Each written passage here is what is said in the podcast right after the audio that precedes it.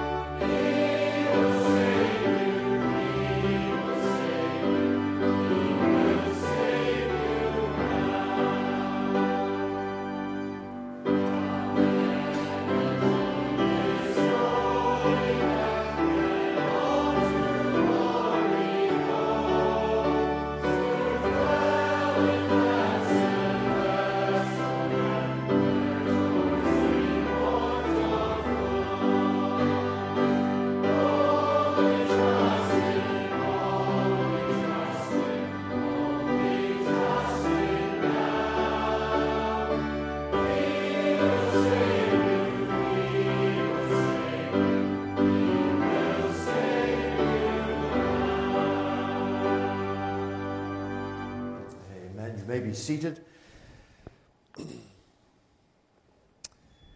Let's come, please, before the Lord now in prayer, and we'll bring this service and our day and every need that we have to the Lord now in our prayer. Our loving Father and our gracious God in heaven, we rejoice, Lord, once more that we have been given the grace and the privilege to be here on a new Lord's Day morning. We have come, Father, from a week of many issues that have gone on in lives and families, some troubles, some trials, some grieve, grievances, some who are set aside because of the loss of loved ones. We ask, dear Lord, that we would know your kind hand upon us today and pouring out grace upon grace, that we would know, dear Father, the joy of the Lord in our hearts, the peace of God and the, the comfort of the Lord that passes all understanding. Dear Father, we pray today that every soul gathered in would be very conscious of the Spirit of God here, working through the Scripture, speaking to our heart through our worship and praise. And dear Father, that you would receive the, the worship of our souls this morning, and that each one would enter in with joy and thanksgiving. Father, we have just come through a Thanksgiving season, where we again acknowledge the mercies of God and the great harvest, the plentiful things that we are given to sustain life. And Father, we acknowledge that all of these things have come from your good and kind and merciful hand. And I pray we will not become neglectful of these things. We will not take them for granted in any way. We'll rejoice, Lord, and give thanks and praise for all the mercies temporal. But Father, that only scratches the surface, helping us to realize and see the greatest of all blessings that have come to us, the blessing of salvation, the blessing, O God, of knowing that the blood of Christ Jesus has been shed to make atonement for our sins.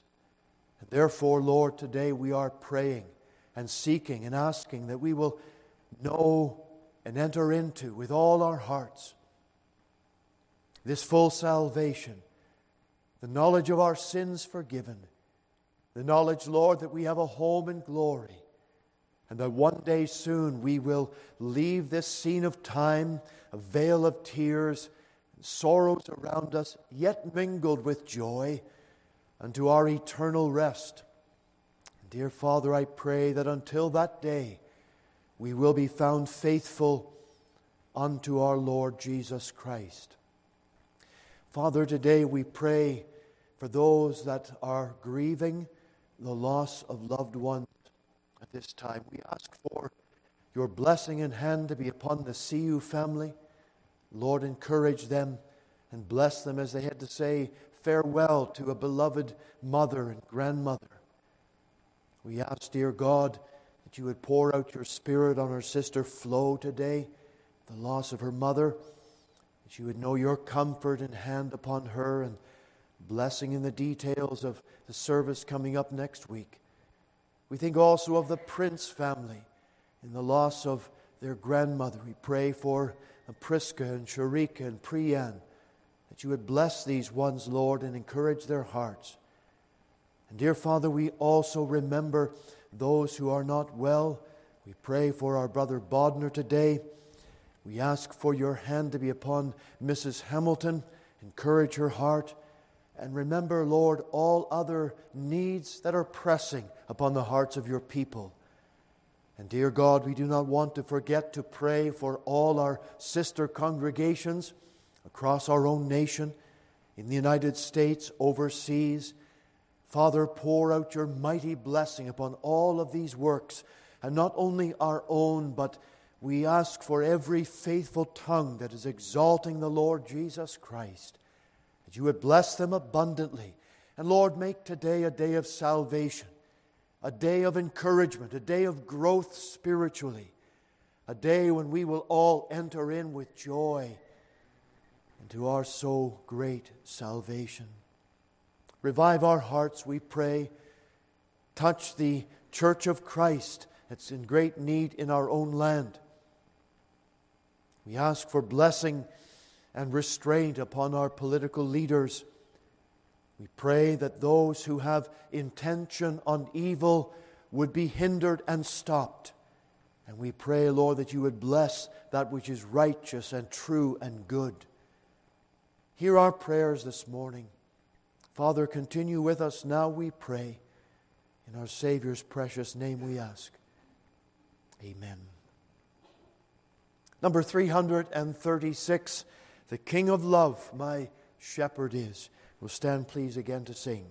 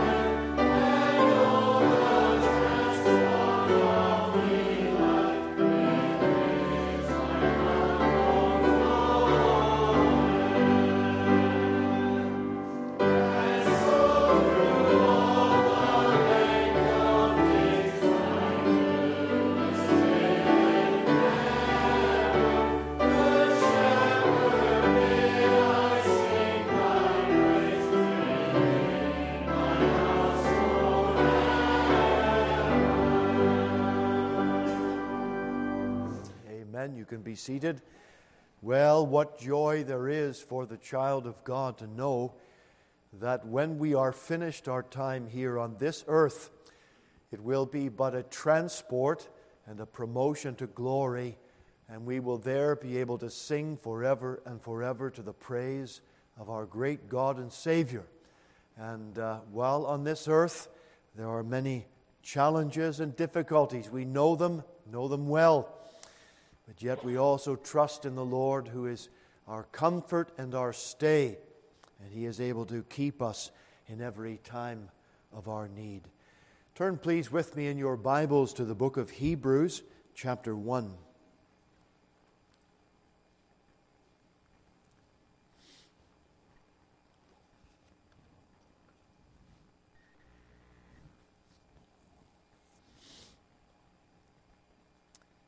Book of Hebrews, chapter one, beginning at the opening verse.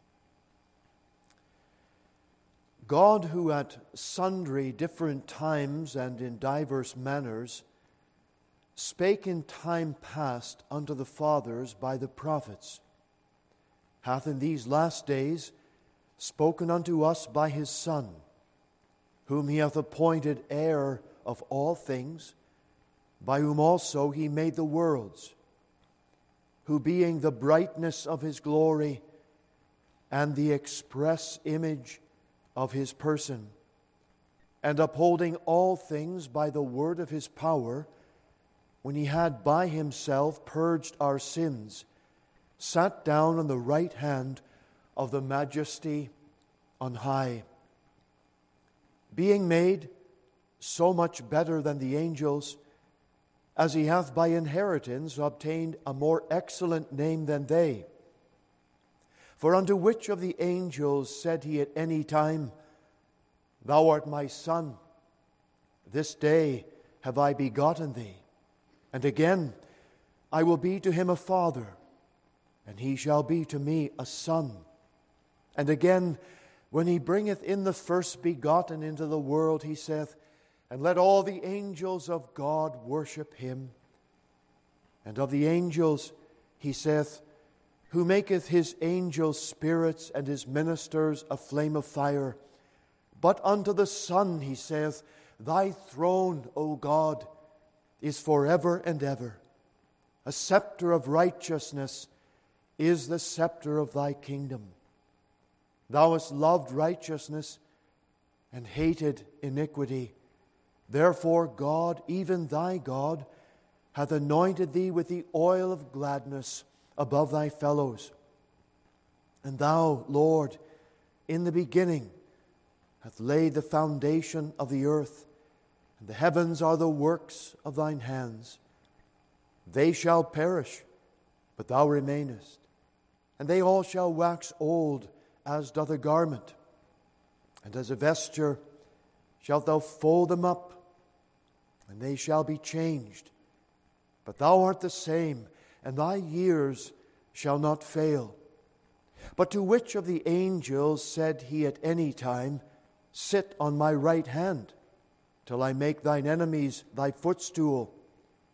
Are they not all ministering spirits, sent forth to minister for them who shall be heirs of salvation? Therefore, we ought to give the more earnest heed to the things which we have heard, lest at any time we should let them slip. May God bless His word to us this morning as we have read. We'll be continuing later on in our service into chapter two of the book of Hebrews.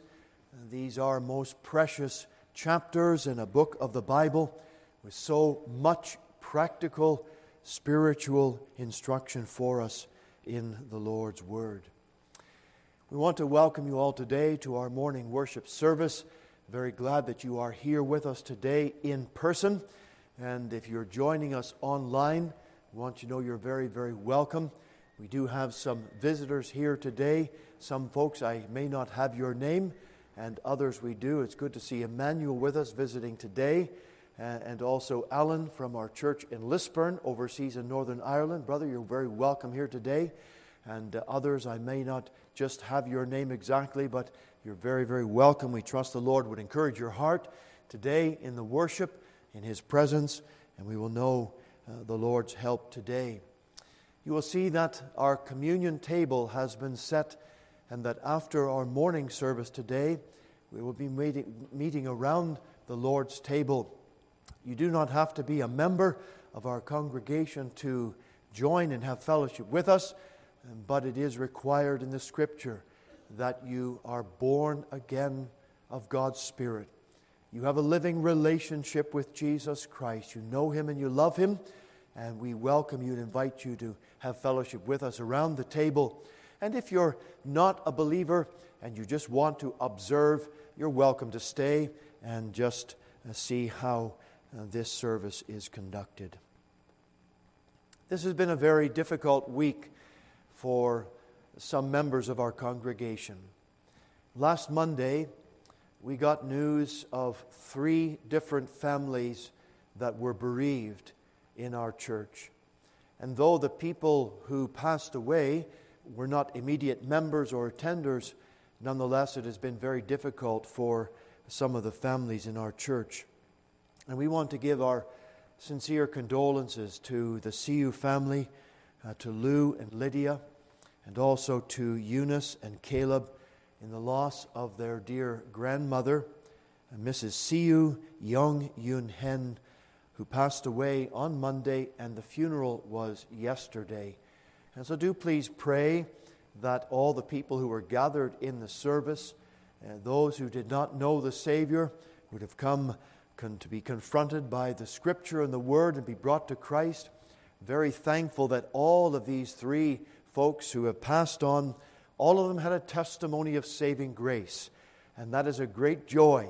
And that brings the comfort that's special to the family members, even though it has been very sad, yet still they can rejoice. And our sister Flo, Florence, lost her dear mother, who went home to be with the Lord, Missus Tam Mi Ying, and she passed away also Monday.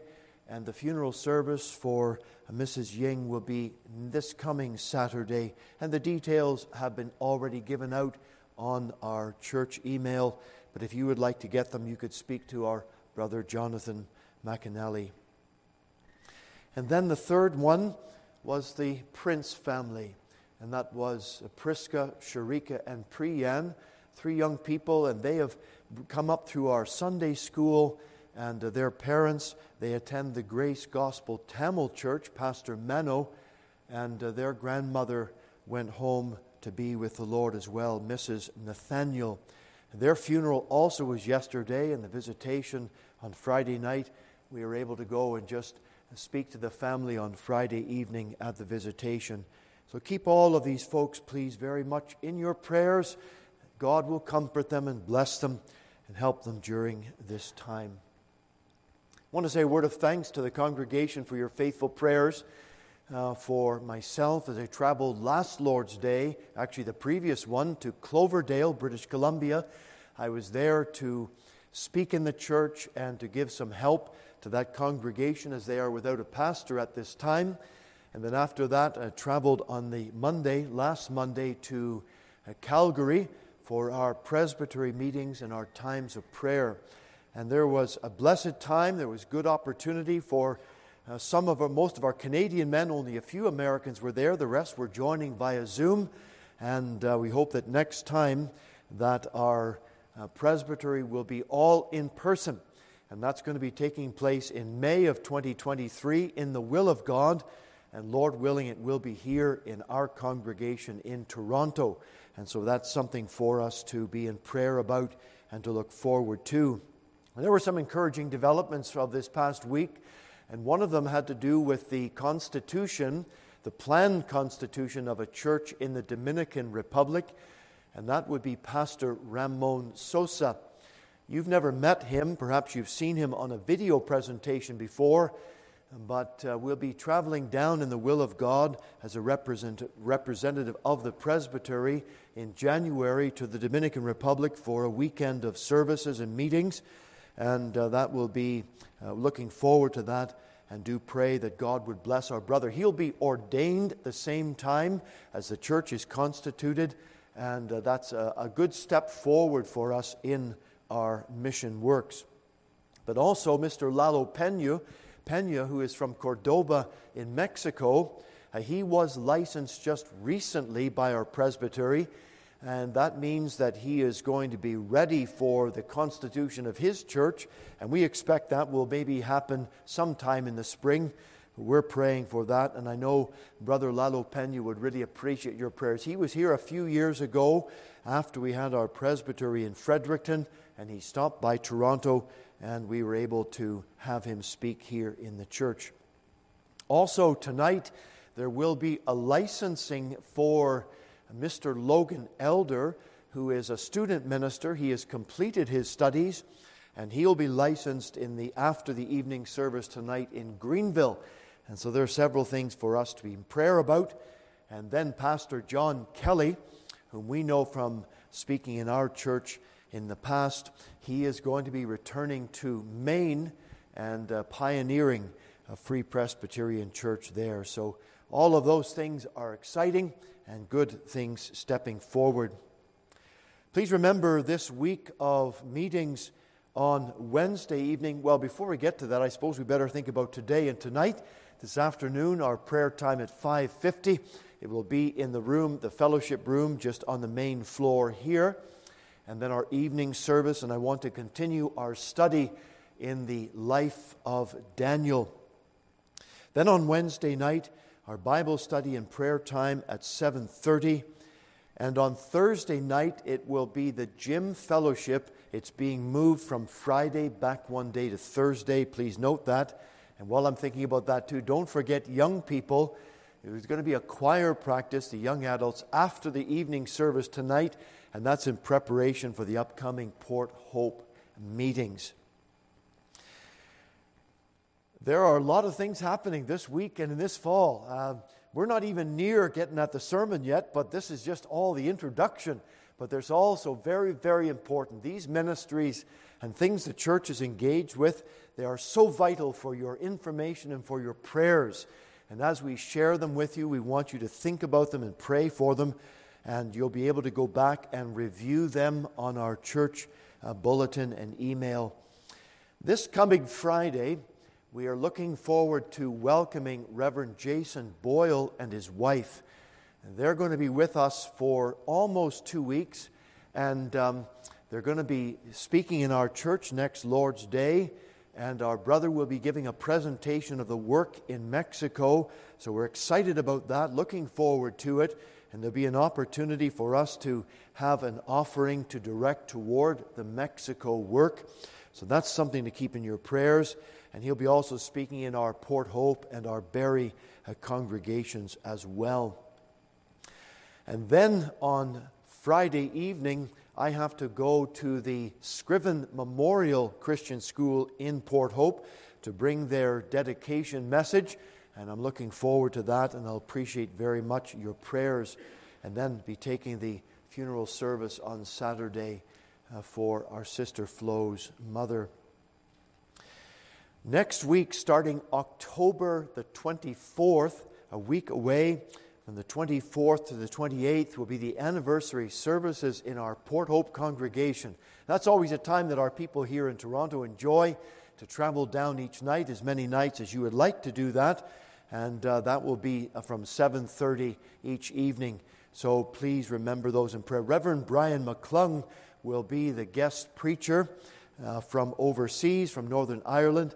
And I know you'll enjoy those meetings, and the list of them on the bulletin are the subjects for each night.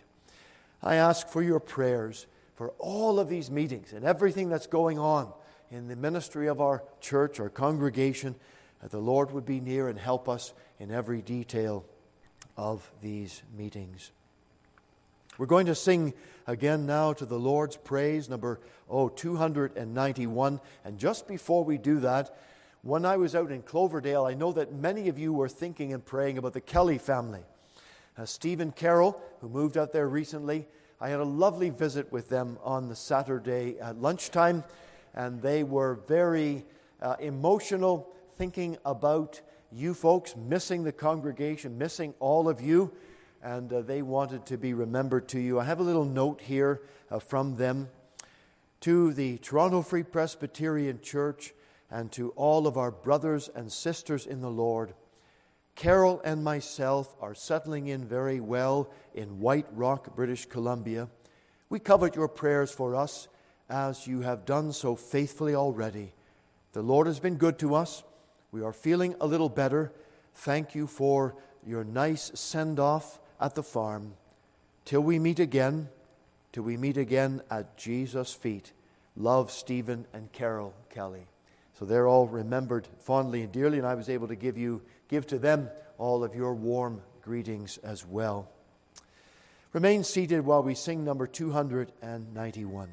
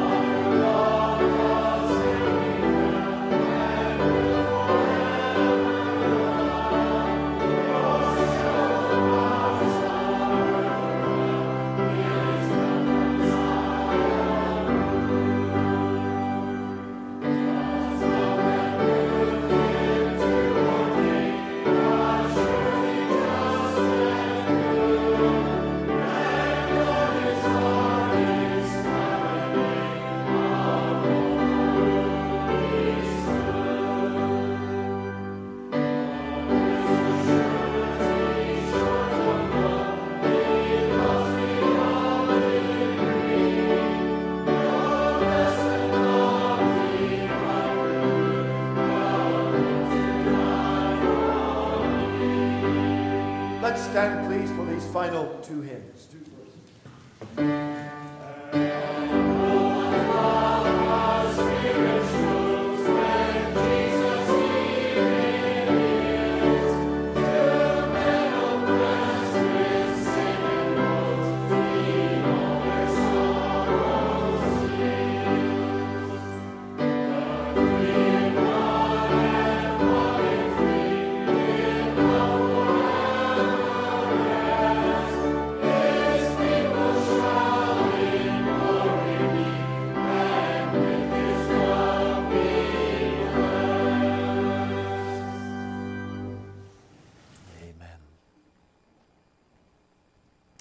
Turn again, please, to the book of Hebrews, chapter two.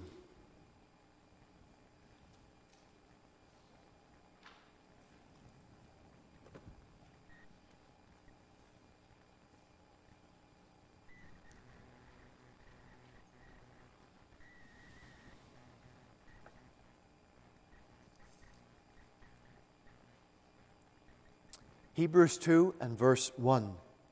Therefore, we ought to give the more earnest heed to the things which we have heard, lest at any time we should let them slip.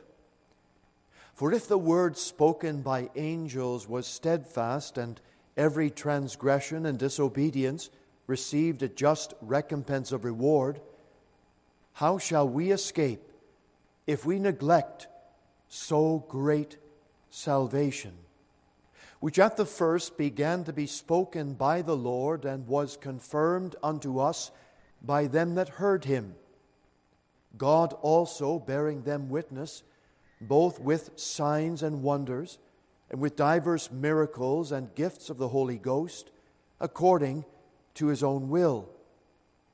For unto the angels hath he not put in subjection the world to come, whereof we speak.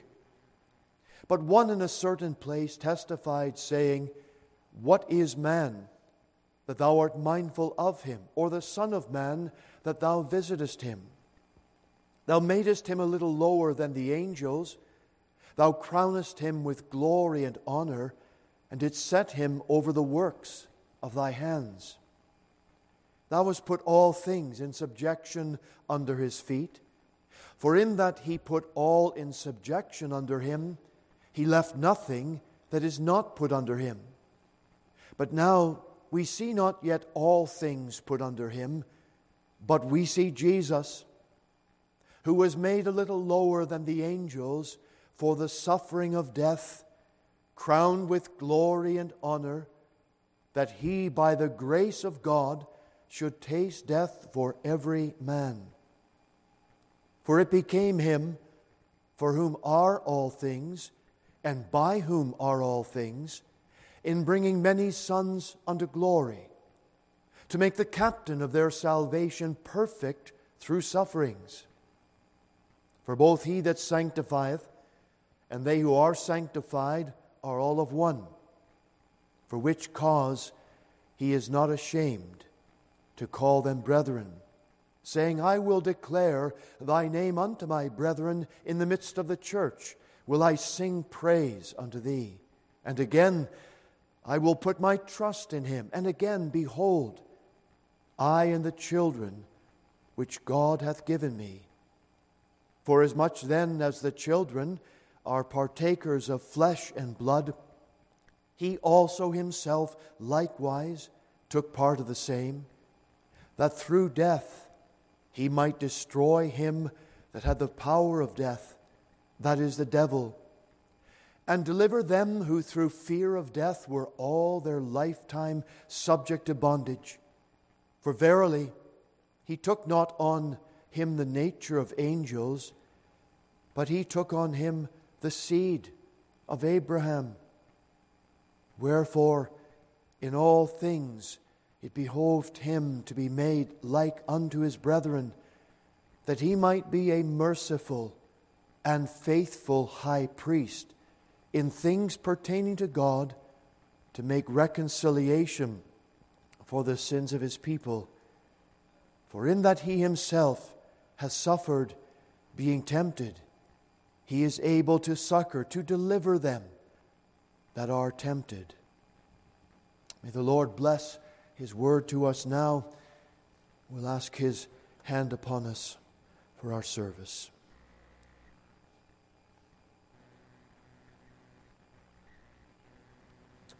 Father, as we come now to the word open before us, we pray that our hearts will be open to understand and receive and to obey, putting into practice thy holy truth.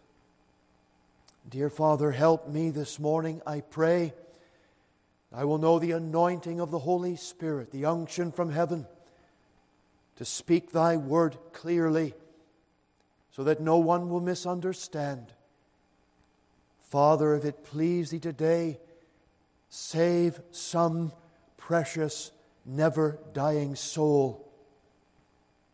Work in the hearts of people who are out of Christ. And Lord, reinforce your holy truth to our hearts today. Hear our prayers, for we ask in Jesus' name. Amen. As I said to begin with, these chapters in the book of Hebrews, they present to us some of the mountain peaks of Scripture. We read in chapter one how the Lord Jesus Christ has been exalted by the Father, and indeed he is the express image of his heavenly Father. The supremacy of the Lord Jesus is presented and set forward as he is the Son of God and he is God the Son. And when we think of the account given of the incarnation of the Lord, of his leaving heaven and coming down to be born and to take on human flesh, the incarnation of our Lord Jesus in no way diminishes his person, but it actually magnifies the glory of our Lord Jesus, because in the steps of his humility, which he took to become a man, he did that knowing himself as God. And so he is magnified in his humility, magnified in his great grace, magnified in the person of who he is. He is declared in these early chapters of Hebrews to be God and King. Christ is the Creator and the Sustainer of all. He is our Redeemer and our Lord, and He is the Judge of all and of every man. Throughout chapter two, the message of our Lord and His work of saving sinners, it is emphasized over and over again. For as we drew near the end of chapter two, we have these penetrating words that He is made a man so that He could become our faithful high priest in order that He might reconcile His people, that He might make reconciliation for the sins of His people. Our Lord Jesus Christ, His message, His work, indeed the Savior Himself spoke and testified of the great purpose and reason why He had come to this earth. And Christ spoke about that, and so the Apostle Paul here says that also the other apostles, they also gave testimony, and they relayed that to the Apostle Paul and to many others following on. And so God, what did He do? But He enabled the apostles by signs and wonders and by various gifts and ministry of the Holy Spirit. All those things were validating that the words that they spoke were true, they were sent from God, and that Christ indeed was who He said that He was. When the Son of God became a man, we're told that He was a little lower than the angels. But at the same time, He was so much better than the angels. Chapter one, verse four, which simply means that the nature of humanity, it's physical and it's finite. But the angels themselves were spiritual beings, and yet Christ, when He was made a man, God enabled Him by the very station of an angel or humanity that Christ became a man. And He humbled Himself, made a little lower. But we're dealing with God the Son, who is exalted above all the angels and all of creation. Our Lord, we are told in verse nine of chapter two, but we see Jesus, who was made a little lower than the angels for the suffering of death, crowned with glory and honor, that He by the grace of God should taste death for every man. Oh, I'm not speaking on this verse this morning, but it is so powerful and so full of the truth that we would take to our hearts today, dear brother and sister in Christ. Our Lord Jesus Christ took upon Him human flesh in order that He might suffer and die for your sins and for mine today. This is all part of the account we have in front of us that is speaking about the great message of hope, the great message of salvation and of truth. But the last phrase of chapter two and verse nine, perhaps it has caused some to just not be quite so sure the full meaning of those words. When it says that He, by the grace of God, should taste death for every man, I want us to take a moment and try to clarify that for you in case there's any misunderstanding. There are at least three ways in which this verse has been interpreted. The first way is that when our Lord Jesus is said to have tasted death for every man, some people feel that it means that he died for every single human being that has ever been upon the earth. If that was a true statement, it would mean that every single human being would be saved.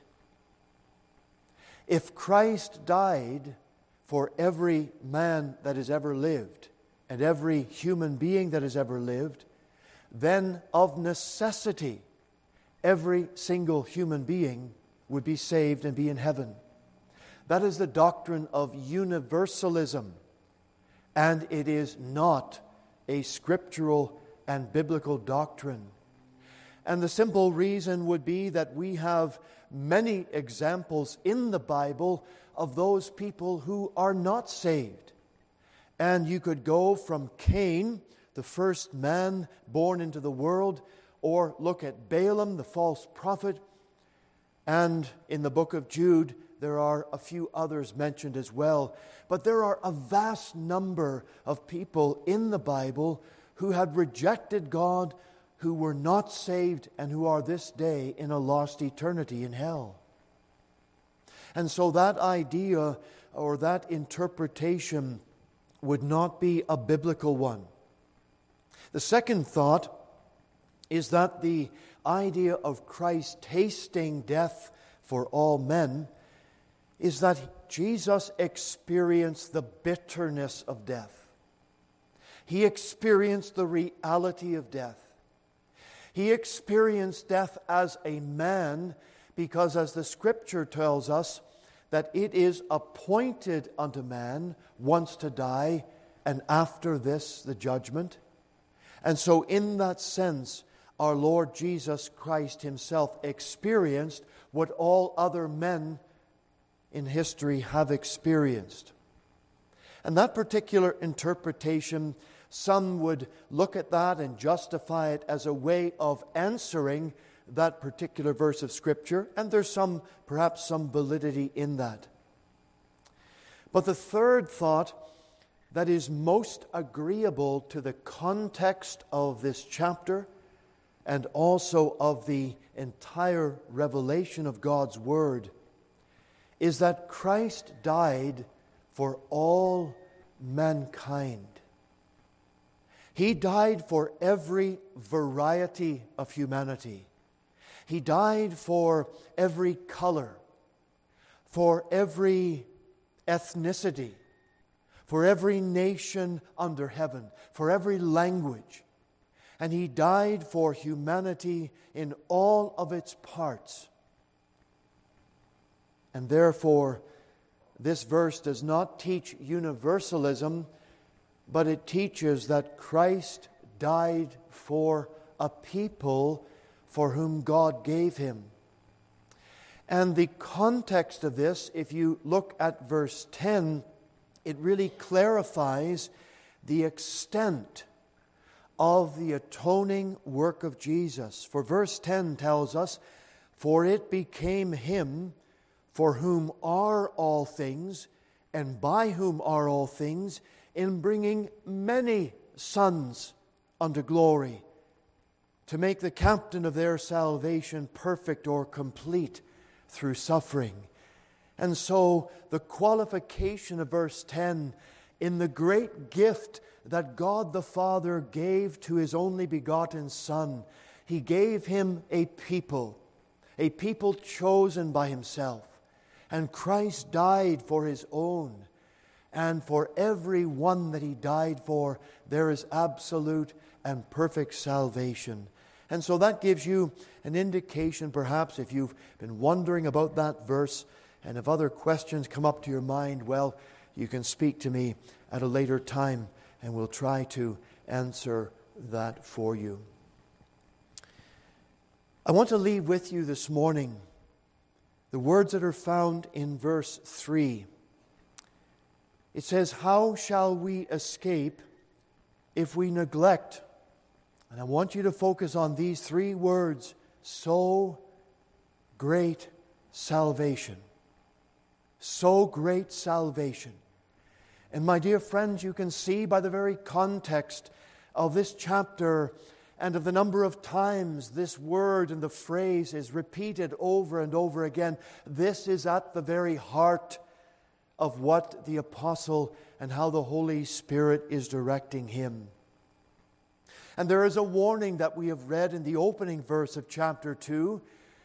For as the apostle is unfolding these great, these magnificent, these monumental doctrinal truths about Christ and about his work and person, he is saying to us, therefore, we ought to give the more earnest heed to the things which we have heard, lest at any time we should let them slip out of our hands.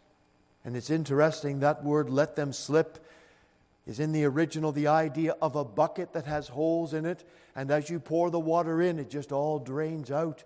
We don't want to let these things drain from us. We don't want to let them slip through our fingers and forget them or confuse them at all. We want to understand the very heart of what the Lord has for us today. And friend, I would say to you, if you're here and you do not know the Lord as your Savior, I want you to think about these words, so great salvation. And if you are truly a child of God, let that truth resonate and reverberate in your mind and spirit, for we have a great God that has given to us a great salvation. The first thing I leave with you is this, God's salvation is not just great. Don't we use that word, the word great, very much in our vocabulary? We throw it around. It's nearly lost its meaning. We use it to describe food, clothing, books, buildings, and a host of other personal experiences. If you were to say uh, to uh, your wife, well, that, that dress looks great. And um, it's better to say it that way, because if you were to say it, the dress looked good, you might have to wonder, well, she would wonder, well, is it like how good is good? It's maybe like just okay good, or is it really good? And so you might then, you might not even bother wasting your time with the good word, just go right to the great one, and then You, hopefully you'll have taken care of the uh, whatever problems that might arise after that. You'll say, wow, that was a great meal. It means you're satisfied. You enjoyed it. It was good. But the overuse of any word can cause it to lose its weight and its impact. And therefore, when such a description is used to speak of something that is truly magnificent or truly beyond the ordinary great, well, what do we do? We, we sort of classify things. We qualify them. But how can we, how can we properly classify the subject that's before us today? When the Bible says that God's salvation is great, my dear friends, it is in a category that is all its own. When the Bible uses a word to describe what God has done, either who He is or what He has accomplished, this word must be, it must be fully understood in the full extent of its meaning. And yet, what does What does the apostle say here? How does the Lord come to give us this explanation? Because the salvation of God is not just described as being great. And if we were to leave it at great salvation in all of the possible understanding of what that would be as it has come from God. But no, the Holy Spirit doesn't stop there. For He says, it is so great salvation. How do we understand it? And how is this salvation of God so great? My friend, I say to you today, it is so great in what it has saved us from. In sin, in our depravity, in our iniquity, we were all destined to a lost eternity. Where all of us were on the road to hell, on the road to eternal torment and destruction. And if ever you wonder about the reality of hell, you do not have to go very far into the Scripture to know that our Lord Jesus Christ, the one who came to give the love of God and the mercy of God and the salvation of the Lord, he spoke more of the place of hell than any other person recorded in the Bible. He spoke about the place where the worm dieth not and the fire is not quenched. He spoke about a place of eternal torment. And the account that he has given to us of the rich man and Lazarus is presented how the rich man died and Lazarus died, and they both went to the grave. But the rich man, he went to hell. And we are told, in torments, in torments, he lifted up his eyes. There was a consciousness that the rich man had in hell. There was suffering that he was enduring. And my friend, don't let any false teacher try to suggest to you that the Bible does not teach that hell is a real, literal, eternal place.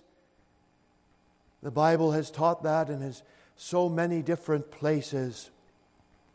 But you and I today, if we are in Jesus Christ, if we have received Him as our Lord and Savior, and we are born again, then, my dear friends, we have been saved from hell forever and ever.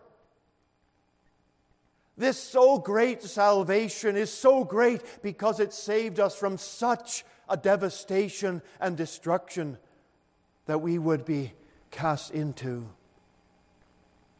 My friend, today I say to you, if you are not a believer, if you do not know Christ as your own, if you are uncertain about your eternal state, do not put it off. Do not wait. Do not allow the devil to put in your mind, some other time I'll think about that.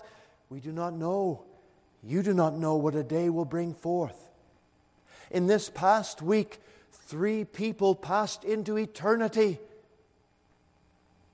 on the same day that we know and associated with in our little congregation here. As you awake on a new morning, you do not know what the end of that day will bring for you.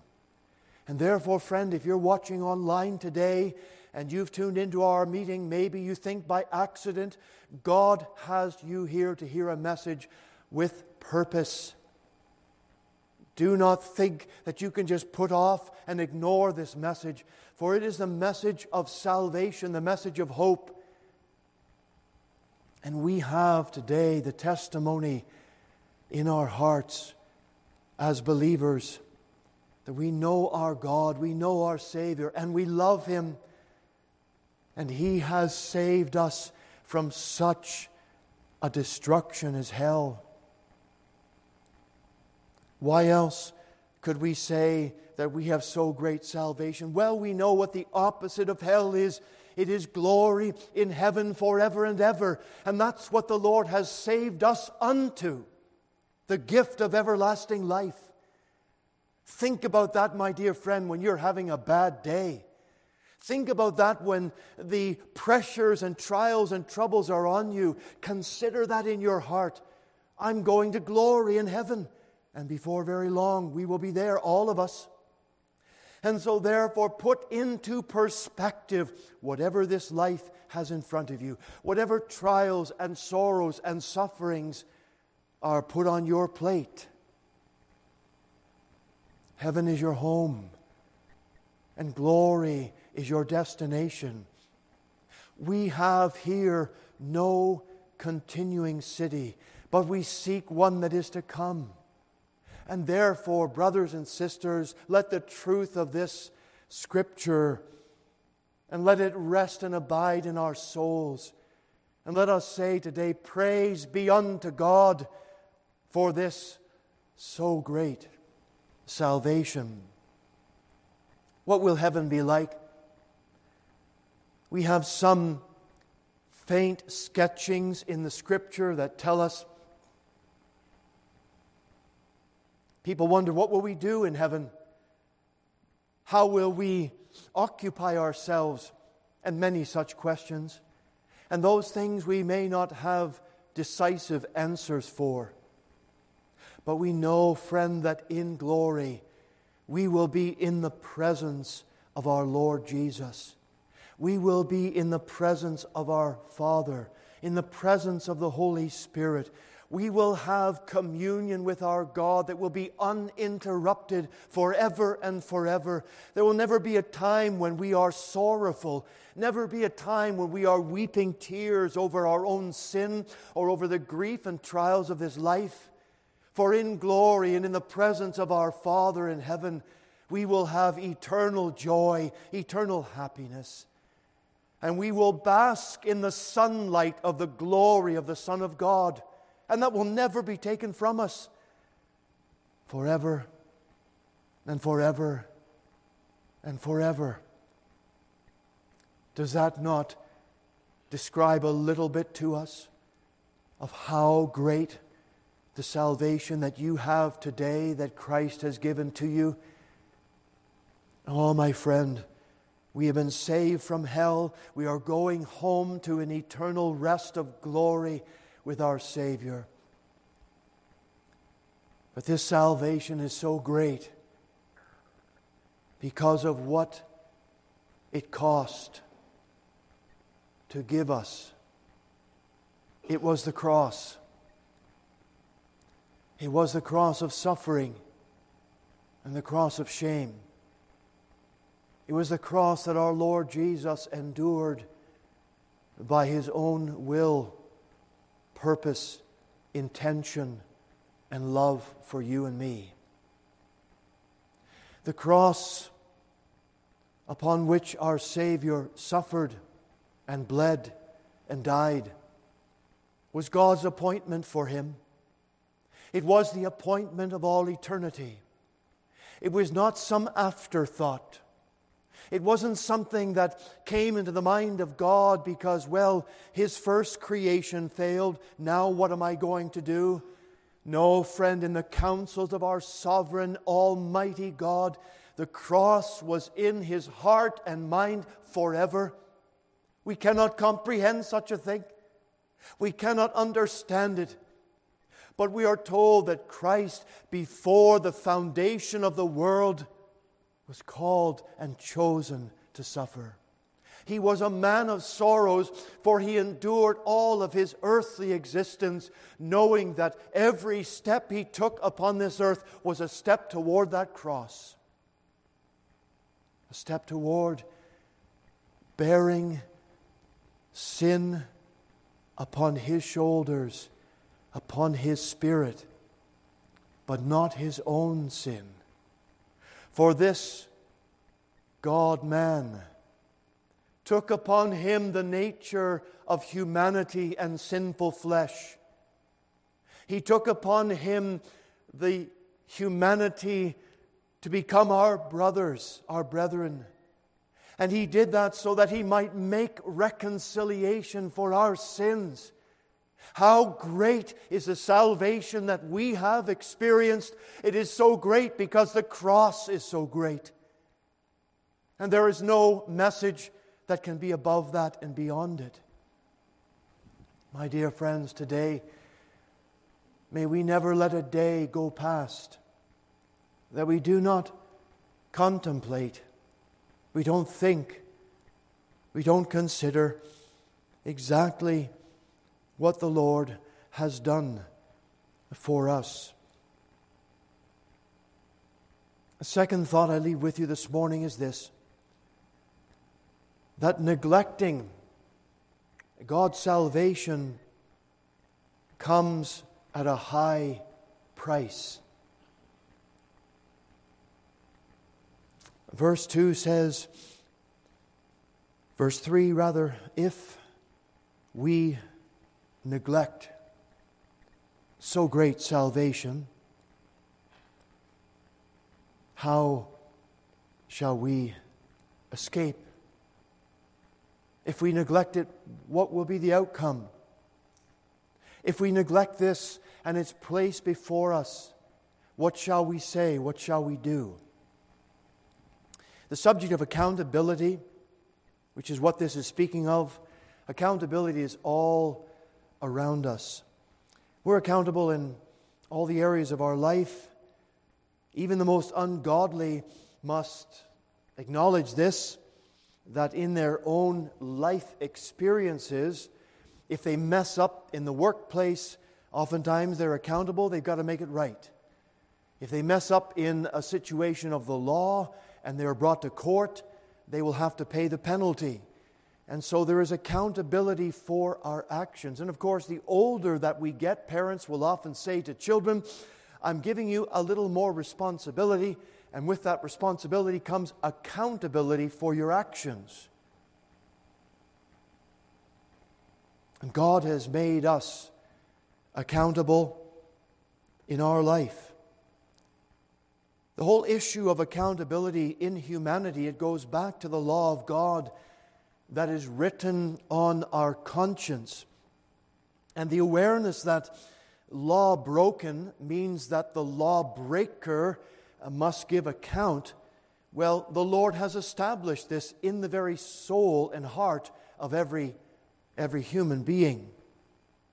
There are laws that God has put in place in nature that if you go against that law, you will suffer for it. I mean, simply and practically, the law of gravity is that if you jump off a high building, you are going to fall and injure yourself, broken bones or death.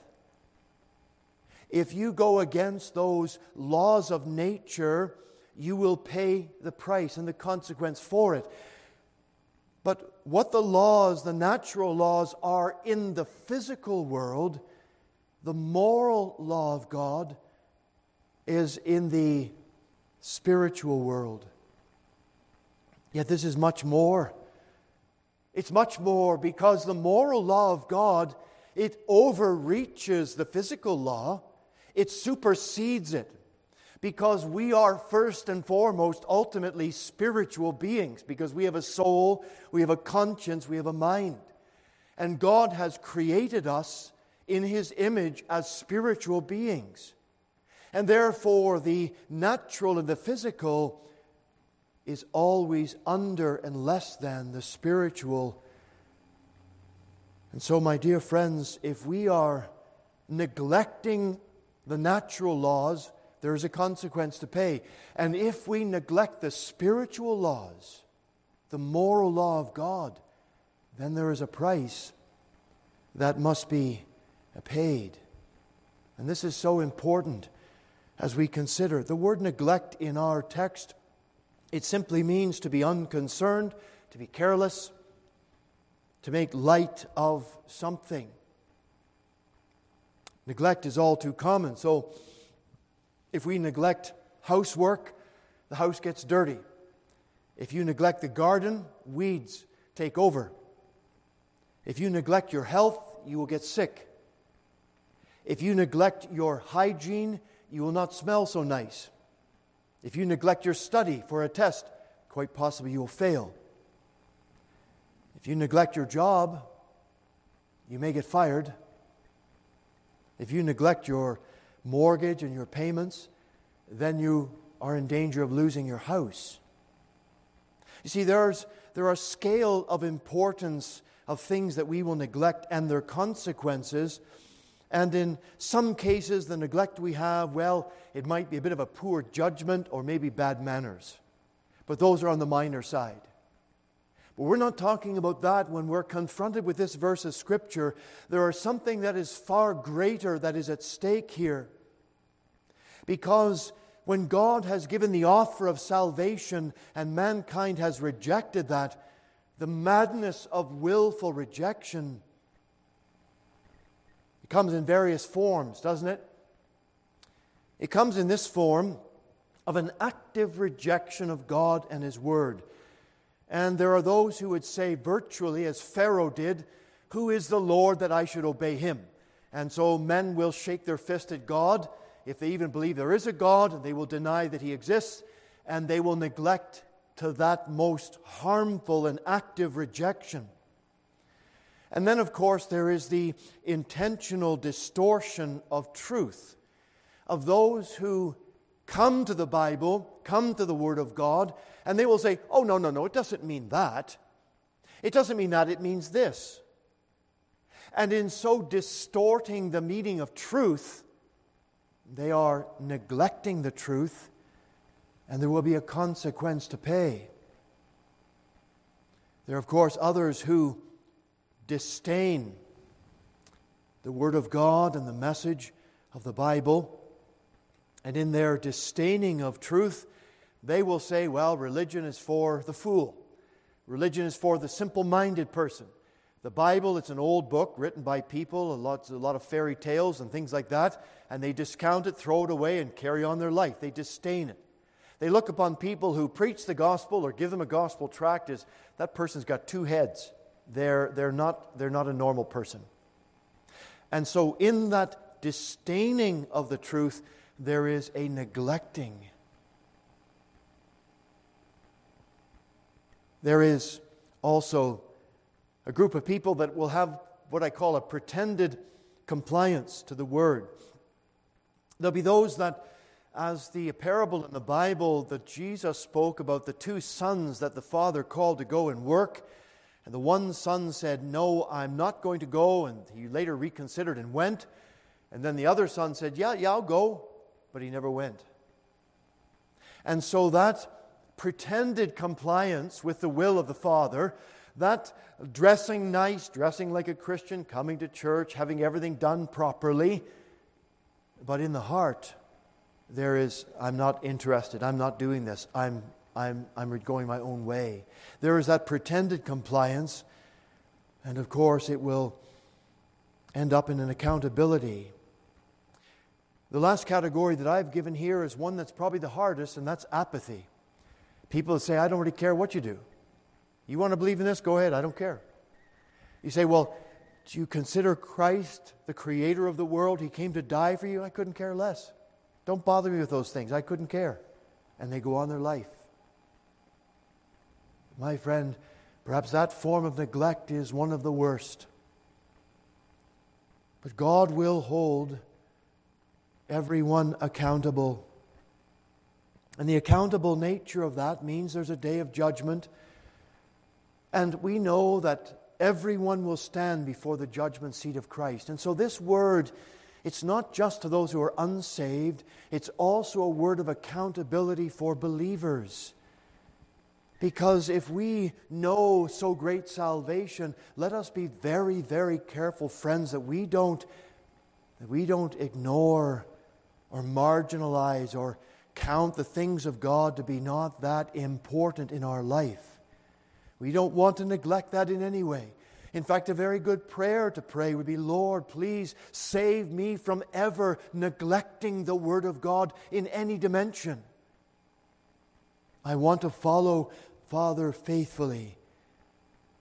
I want to do what is right according to your word. I pray that I will have a heart that is on fire for God, a heart that is desiring to see the things of Christ and let them be seen in and through our lives." Friend, if you're not a Christian here today, then I exhort you, I plead with you, according to God's truth, be sure that you know that Christ is your Savior. Accept Him today. Do not go out of this building. Do not turn your computer off and say, "Another time, a more convenient season." You may never have that. Because the Lord has said, "Now is the accepted time. Behold, now is the day of salvation." Because if neglect is not neutralized in your life, it will harden into a solid mass of unbelief, and you will be lost. Lost in an eternity without God and without Christ.